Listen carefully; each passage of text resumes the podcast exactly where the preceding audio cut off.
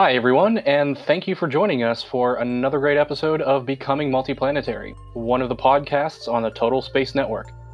Today, we have a special episode talking about future technology to sustain us, especially fictional technology. But before we begin, let me introduce myself. I am Kage, one of the hosts of this podcast, and I will now pass off to my awesome other co host, Rich LB. Thanks, Kage. Like you said, I'm Rich LB. I'm one of the other hosts here at Becoming Multiplanetary. And with that, shall we get straight down into it? Yes, we shall. So, a technology I'd like to bring up first, whilst it may not be useful in terms of sustaining us on Mars, I do think it's worth a special mention, and that is the warp drive taken from Star Trek. So, the warp drive at the moment, I think there was actually a physicist or a mathematician that actually tried to make a real world equation on how it would work. Um, his name is Miguel Alcubierre and I will actually include a link to a video, a really wonderful video done by a YouTube channel called Event Horizon.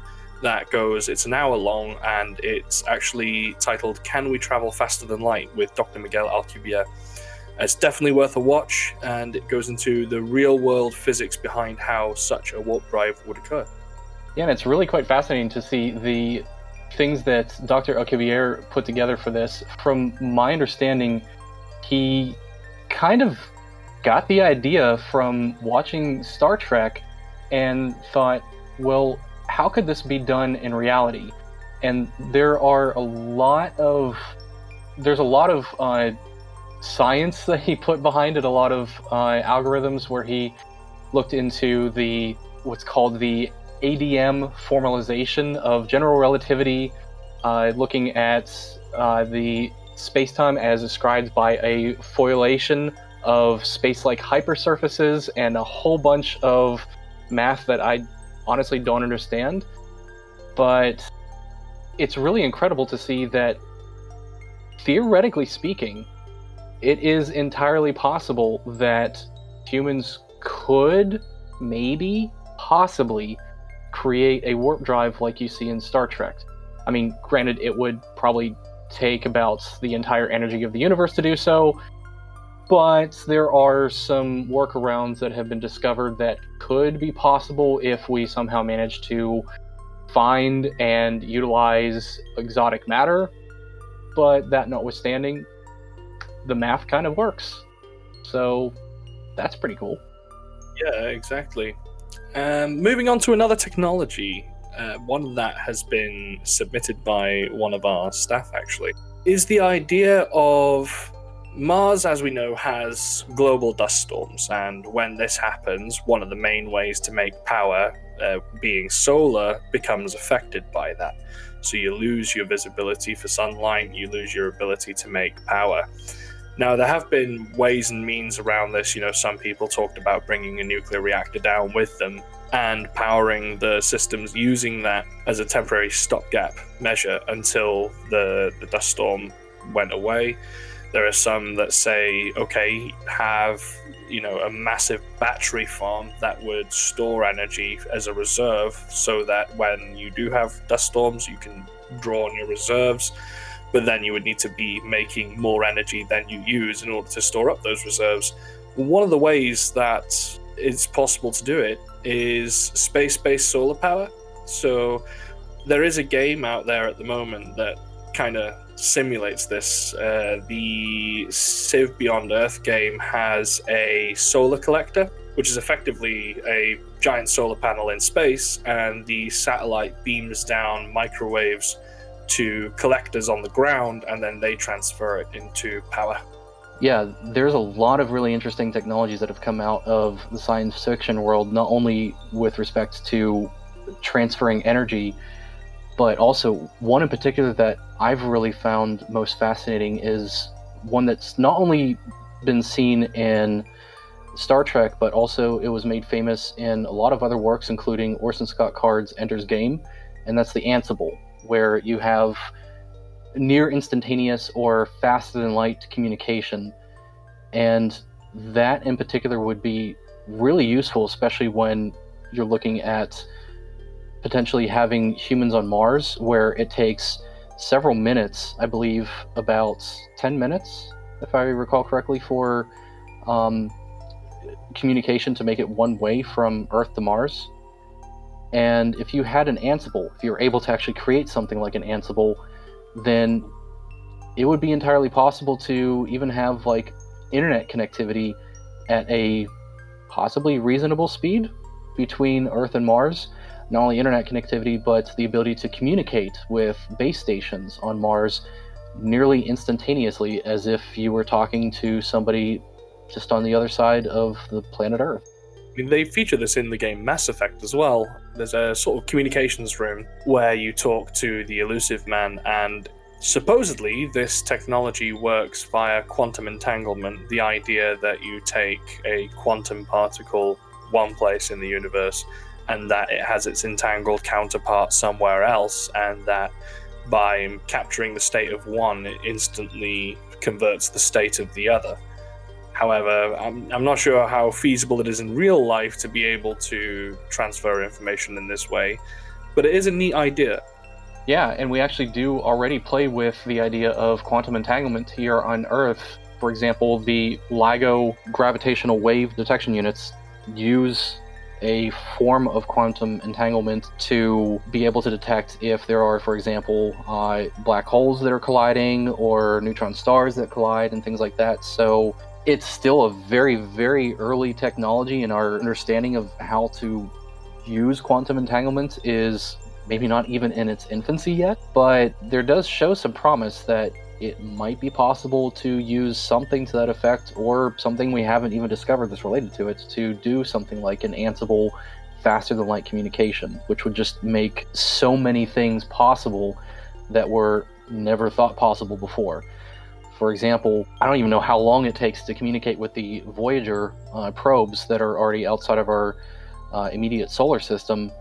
It's uh, I think it's on the order of mm, several several minutes, maybe uh, half an hour or more. And imagine if we were to send a probe out into deep space and we would be able to somehow communicate it near instantaneously. One of the problems with the New Horizons satellite is that they weren't able to communicate with that in any kind of instantaneous form once it was uh, on its way towards Pluto. Everything had to be pre programmed on it. So, if we somehow managed to solve that kind of a problem with an Ansible like technology, then we would be able to, instead of only pre programming satellites like that, that we could actually have some things pre programmed and then even in real time or near real time be able to for example start collecting some data see that there's something really interesting there and do a quick course correction to focus that uh, spacecraft on that random thing that we observed rather than try and predict what we might see hope for the best and get whatever we get one of the other pieces of technology in Star Trek I'd like to talk about, because personally I think it'd be amazing if we literally had this device, and that's the tricorder. Uh, being able to scan various things and know instantly what it is. Now, I know we have the technology to be able to scan various minerals at the moment and be able to get a result back, but to have one fit for all purpose unit like a tricorder would be just amazing. We do actually kind of have something to that effect nowadays. Uh, I mean, if you look at, for example, the uh, communicators that were used in the early Star Trek series, those were kind of a uh, maybe an inspiration for the flip phones of yesteryear. Anyone remembers the good old Motorola Razr and all those fun phones back then? I actually um, worked in the mobile phone industry at the time when they were out, and the amount of returns we got were crazy. Yeah, I can imagine. But and not only that, we do kind of have uh, some, some of those technologies already. I mean, there are, especially in the medical world, there are some scanners that do kind of have that uh, that ability to maybe not do what uh, everything uh, a, a tricorder could do, but at least some of it. One good example is that, especially nowadays in the uh, pandemic that we're all surrounded by, there are handheld thermometers that you can use. Some of them, I think, use lasers. Others use maybe like a, a infrared beam to detect the temperature on the surface of your forehead or whatever part of your skin. There's a lot of kinds of handheld technology that exists nowadays. Maybe not too long from now, we'll have handheld tricorders of some variety that just merges a whole bunch of those. I mean, our smartphones nowadays do kind of have a lot of that ability. We have near field communication on smartphones, uh, Bluetooth low energy. There's also various kinds of camera technology that exists, and all of that is just within a single smartphone. Yeah, and there's actually a smartphone out there right now that actually does have an uh, infrared uh, thermal camera, and I believe it's the Cat S61 and that literally comes with a thermal camera. I was actually speaking about this earlier today. I reckon it won't be long in the current climate before we see most phones with these thermal cameras, with the way uh, things are with the COVID pandemic at the moment. You know, a lot of people want to be able to see on thermal whether someone is running hot or not to know whether anybody around them might have COVID 19 or what have you. Yeah, that could definitely be a, uh, a thing.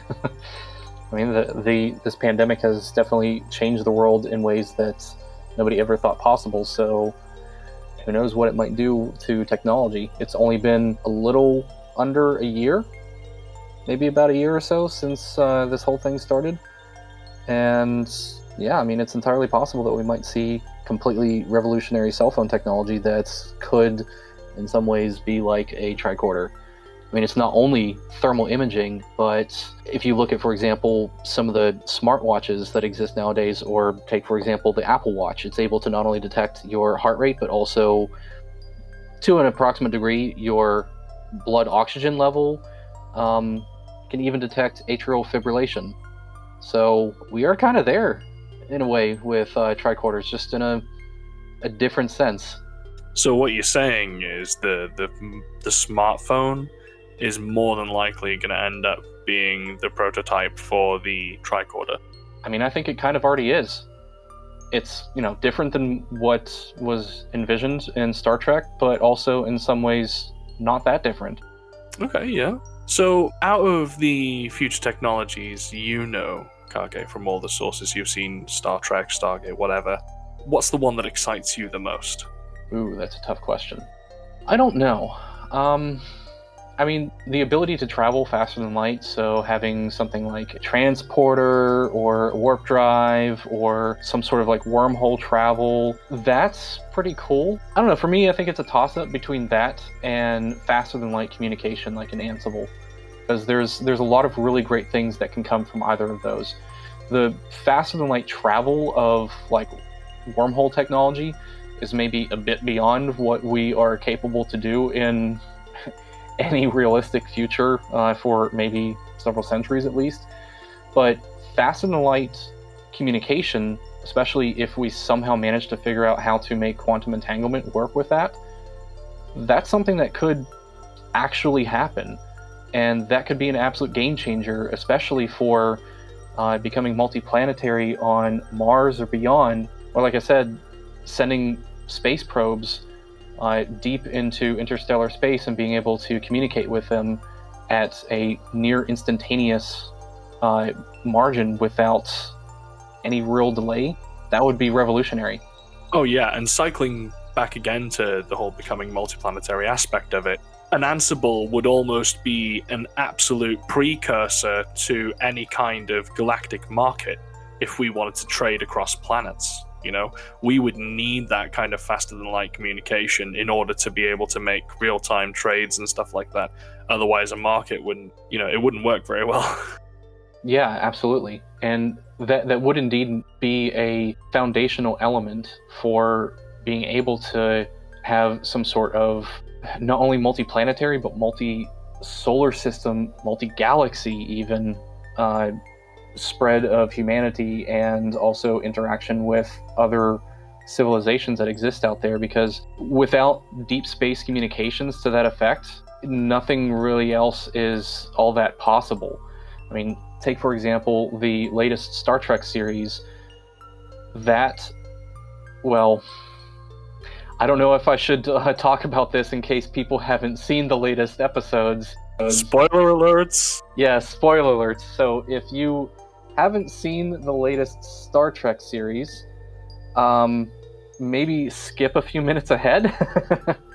but one of the things that they mention in there is that there is something called the burn, where all interstellar travel got put to a halt, and not only that, but all interstellar communications got put to a halt. So it's not possible for Starfleet to communicate with the rest of their fleet beyond a certain distance, and it just completely shuts everything down. Without that ability to phone home, as it were, and communicate with the uh, central command of a uh, of an organization like that, it becomes practically impossible to maintain a sense of order to how things operate at that level.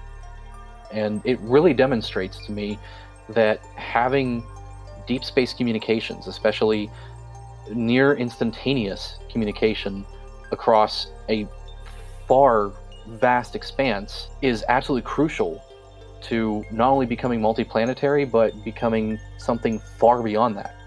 Absolutely. And the, the other thing that would arise from that as well, in terms of trading with Mars and that, is that would imply that Mars then is an independent planet and has its own market and has its own internal trade and can trade on the galactic market, which would also help, you know, improve and maintain diplomatic relations between the two as well. Yeah, definitely. It's entirely possible that without one, Mars societies might become independent in a way, whereas with one, they might still somehow be beholden to Earth. That could really change everything. Even at something that's, relatively speaking, not that far away from us, yet still quite far. Far enough that that lack of instantaneous communication might make a night and day difference in terms of how things would develop if we were to live and stay on Mars and grow a society there. And those are two very starkly contrasting scenarios there, you know. It's a really like meaty subject to be getting into, for sure. Definitely. You know, switching gears to a different Star Trek technology, one of the things I've always found fascinating, and we kind of have a little bit of that nowadays, is the holodeck. What are your thoughts on that one? So, firstly, you know, we've got augmented reality, we've got virtual reality, and whether you want full immersion or whether you want just simply to augment the surroundings around you, you are right in that we have the first stages of this technology already. So, with augmented reality, we know we can, uh, for instance, pull up a heads up display, very similar to how the badges in the latest Star Trek Discovery work. So, whilst they may not be projected photons themselves, what we do have at the moment is simply a, an overlay passing over our eyes, which places things or projects things onto a 3D background effectively. Now, with a holodeck in Star Trek, that was very much a a full immersion kind of thing where you were in a room, the entire room was projected, but the photons had mass somehow and things were solid in such in such a way they managed to use some kind of photonic force fields like micro force fields to be able to create solid objects out of photons effectively. And i don't think we really have that kind of level advanced technology yet but with enough research and development who knows one day we might do. Well we do kind of have a little bit of that. I mean it's it's not exactly holograms but I mean, if you look at, for example, the projected stage performances of Tupac Shakur, Michael Jackson, uh, there are even ones of, I think, uh, Gorillaz avatars on stage with Madonna, and there's also the, uh, I don't know their names, but the um, anime characters who will perform live on stage and sold it well before pandemic sold out amphitheaters those were all hologram esque kinds of depictions. They they weren't actual holograms, but there is some technology there that we do kind of sort of have the ability to make something a little bit like a holodeck.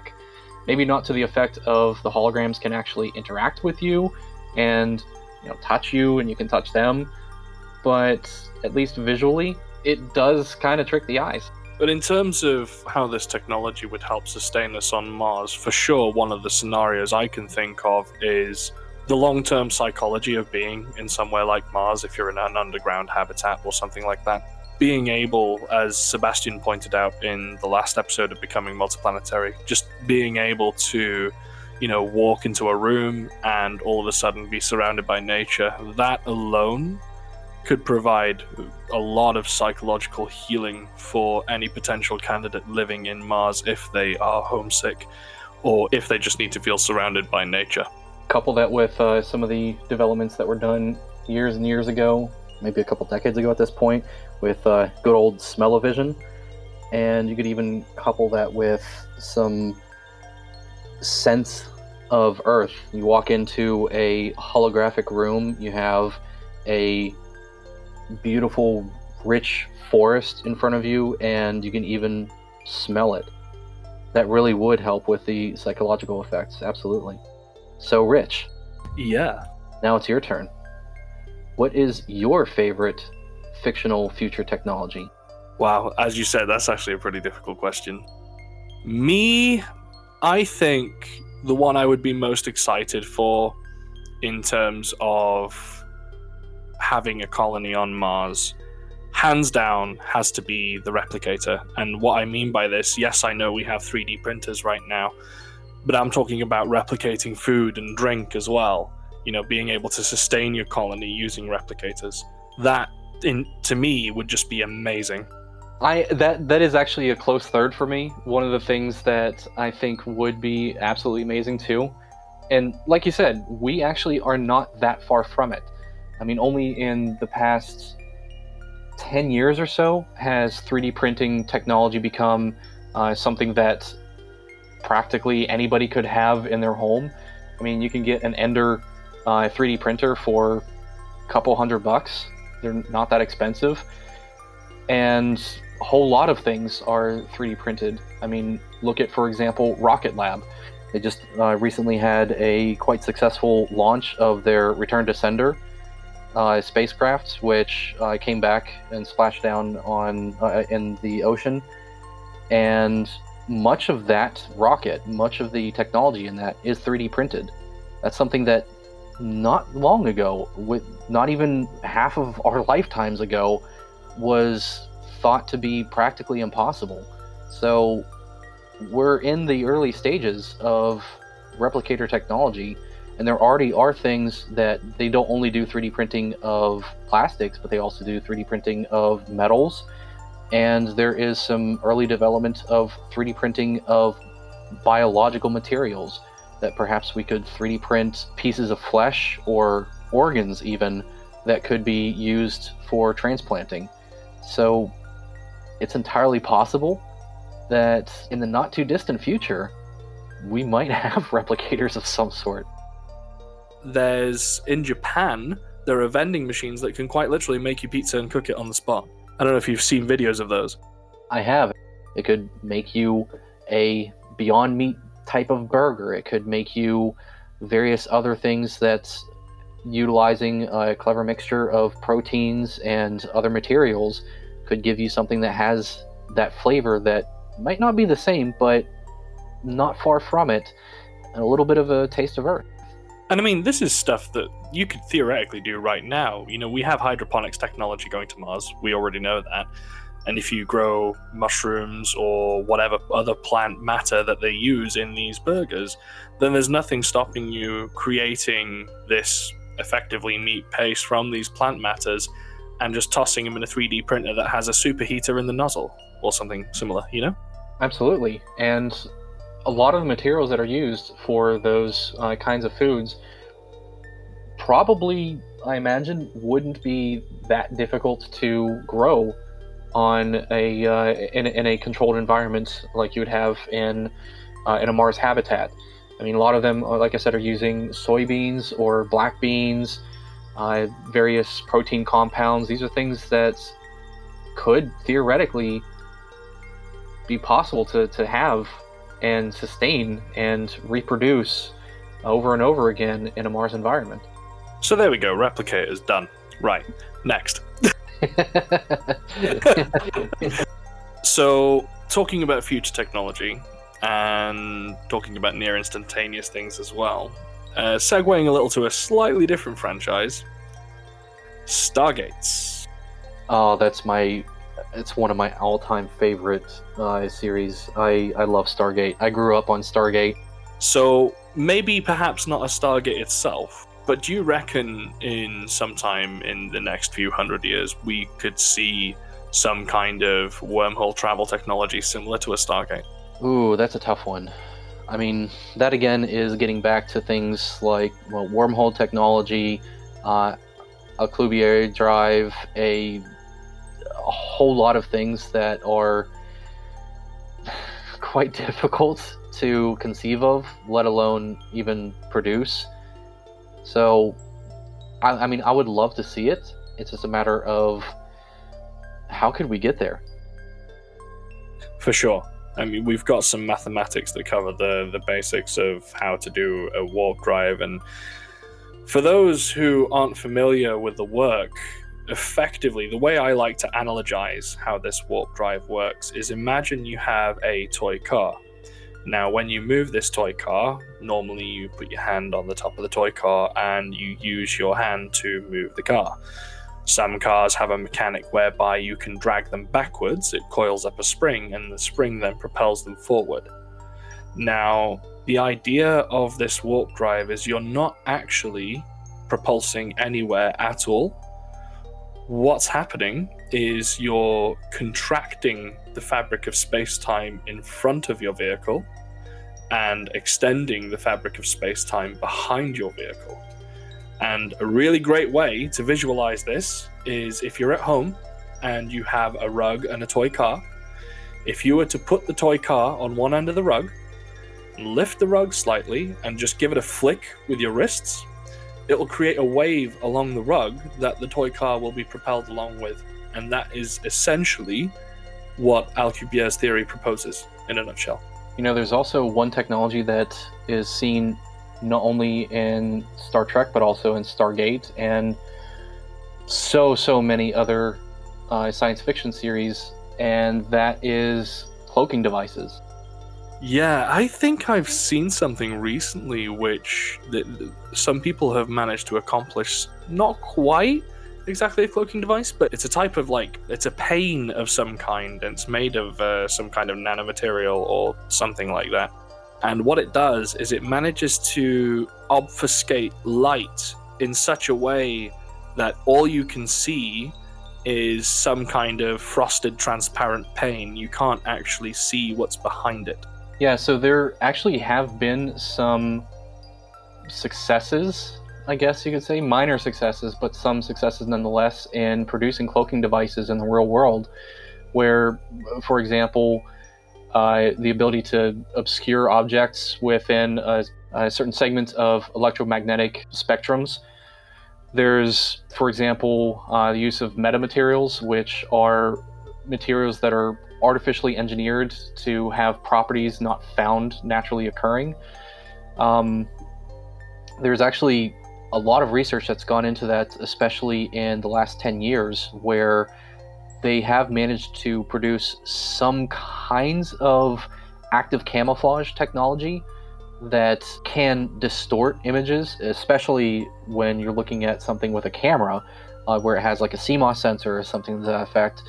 Not quite there yet for tricking human eyes, but there actually has been some success, at least a little bit.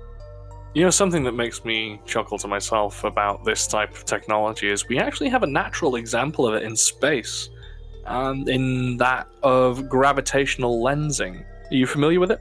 Yeah, it's also even used uh, to kind of see things that would be otherwise impossible to see, uh, especially with things that are very, very far distant.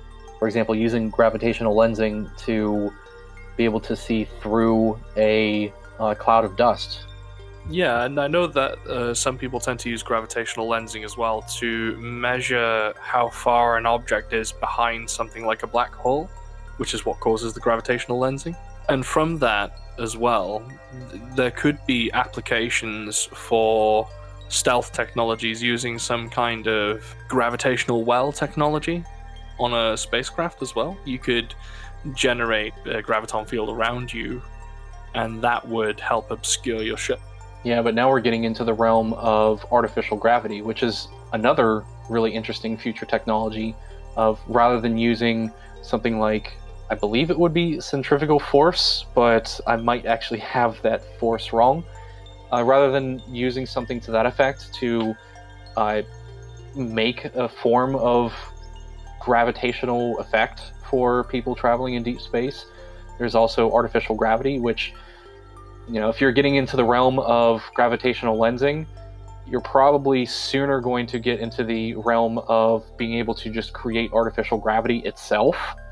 In which case, we've probably already advanced to the point that we could find some other forms of uh, camouflage or uh, cloaking device technology. we might not even need to use gravitational lensing for that. So, theoretically speaking, anything that has a large amount of mass emanates gravity, right? I mean, I think so. Uh, there, there's a lot of competing theories about what actually is gravity. So, theoretically speaking, if you found a substance that had quite a dense mass, then you could generate some form of light artificial gravity. Possibly, yeah. But Veritasium actually did a, a video recently on YouTube about what is gravity. And at that point, yeah, you're talking about having something where you have a huge amount of mass condensed into a very small area in order to bend space time in effect, which, as far as I understand it, is one of the competing theories for what gravity is. It's possible then that you could even have something to that effect. I mean, if you're able to pack that much density into a small surface, that you could use that for producing artificial gravity. Well, ac- actually, at that point, it wouldn't be artificial gravity; it would be real gravity, I guess. But also use that for making your own kind of uh, gravitational lensing, perhaps. Yeah, I mean, you could totally do that if you know if we had uh, if we found a substance which had enough mass. Then yeah, the only issue then is if the substance that you found had that much mass and it did cause its own gravity, would it cause a structural integrity situation on your your your ship? So, what's the densest thing that we can produce currently? I think probably tungsten. Is there anything that we can make uh, currently that's even denser than that? I'm not entirely sure. I know that in terms of mass, some of the uh, nuclear materials have quite large amounts of mass. Okay. But the only issue is obviously they're not stable. And there is that tiny issue of radioactive decay and the cancer it can cause and everything else that comes with that. Just a little issue. It's not a big one. It's fine. Smallest issue, just just a little tiny one. In terms of sustaining a colony on Mars, then, let's talk a little bit about mining the resources, the in situ resource utilization. In the likes of Star Trek, we see a lot of mining worlds where effectively the entire world is just one big mining colony, more or less. And right now, we do have some good mining technology that we use on the seafloor in Earth and in oil wells, wherever they are across the globe. So, in terms of getting to Mars and mining the resources, what are your thoughts on that? It wasn't just Star Trek, but also a really, really good TV series, a recent TV series called The Expanse, also touched on that. You even had entire uh, societies that were based around being miners in areas of the outer solar system, the uh, the Belters, and it's absolutely necessary in order for us to be able to sustain life on Mars. Uh, I mean, look at, for example, the the current uh, Mars Direct 3.0 strategy from uh, Miguel, who was on our show recently, and also some of the plans that uh, SpaceX has had for being able to stay on Mars and get off of Mars that they would have to mine the surface for materials in order to produce methane and oxygen. Otherwise, they're not going to be able to have enough fuel and they're stuck there and they die there. For sure. And, you know, we're going to have massive advances in this technology when it does start getting used because what's going to happen is they're going to start putting that machinery down and there's going to be situations that they may not have anticipated and that they're going to have to engineer around. And that alone is going to give progress in that field. So that when, you know, and some of the progress that they make in that field might even be applicable back home on Earth as well. Not only that, but also kind of looking more realistically in the near future, there's also some ideas of doing that on the moon. So, SpaceX, for example, with their uh, moon version of the uh, Starship, they're looking into some potential ideas of mining the surface of the moon in order to extract um, water and other materials in order to produce fuel and produce potable water that uh, humans can drink, uh, that can be used for other uh, purposes, and then whatever other materials they could mine on the moon. And in fact, it is it is indeed true that the moon would be a good practice ground for the ability to sustain life on Mars because there's nothing to protect you on the moon. If you're able to survive on the surface of the moon, if you're able to mine materials from the surface of the moon, refine those, and use those for fuel and other purposes, why couldn't we do the same on Mars? I mean, sure. And another thing from that as well is, you know, when the mining does occur on Mars, are we going to see it first with human hands or are we going to see some mining drones where we have these drones that are specifically sent to mine a certain amount of each material so that the humans that land have some kind of starting pot, as it were? I mean, why not both? Of course, you know, send some uh, automated machinery to do it first and get you a head start but I don't see any reason why humans couldn't also do the same. I mean, practically speaking, if you look at technology here on Earth, for coal mines here on Earth, we have a lot of things that are automated. You have long walls, for example, that do a lot of the uh, drilling and extraction and material separation and a whole lot of other operations there that is mostly automated, but it still requires humans to run it. That said, you make something automated to that degree for purposes on the moon or on Mars, that's also something that could be done here on Earth. And then you wouldn't have as much of a danger factor for extracting materials like that uh, from underneath the surface of the Earth. Granted, we probably should slow down on extracting those kinds of materials from underneath the surface of the Earth, but that's another topic. So, yeah, there are a lot of really interesting technologies in the science fiction world and even some that we have already explored a bit. And that's not even touching on some of the other things that we haven't talked about yet, like tractor beams and transporters and all the various kinds of plasma energy weapons and drilling materials and so forth that there's a lot of things out there that are really fascinating and if we can get closer to some of those that would be absolutely revolutionary to making us multiplanetary so with that i think it's about time to wrap up I am Kage. I have been your host for Becoming Multiplanetary. Thank you so much for joining us. If you'd like to check out our other podcasts on the Total Space Network, please check us out on totalspace.net. You can also uh, find us on Anchor FM slash Total Space. If you would like to join us in our Discord for exclusive ability to listen to us while we record these podcasts and also catch all of the bloopers that we make uh, during the process, check us out on Patreon. That's patreon.com slash total space. And with that, I will hand over to my co host, Rich LB. Hi, guys. Rich LB here, also another host here at Becoming Multiplanetary. Thanks for listening to the episode this week. Stay tuned to our Twitter channel. I'll be announcing next week's episode sometime during the week there. And hope to see you again for next week's episode of Becoming Multiplanetary. Oh, yeah.